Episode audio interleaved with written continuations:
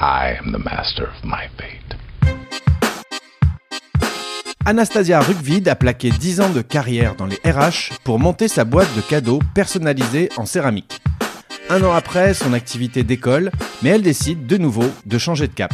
Anastasia est mon invitée du mois, elle n'a pas sa langue dans sa poche, et dans cet épisode, elle nous partage les frustrations qu'elle ressentait dans son métier de responsable RH. J'adore aider les gens, j'adore essayer de comprendre.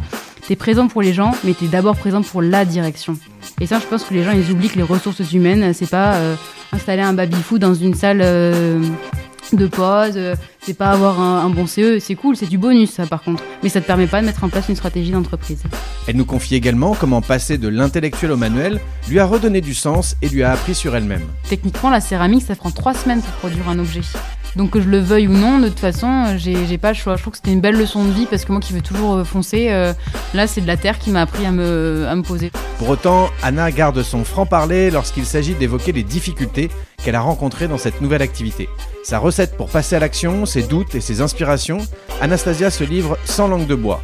Elle nous partage son expérience et ses apprentissages pour inspirer toutes celles et ceux qui ont du mal à oser. Je pense qu'il faut y aller étape par étape. Arrêtons de râler, essayer de mettre les choses en place. Et je pense qu'il faut être en mouvement pour que les choses s'enclenchent.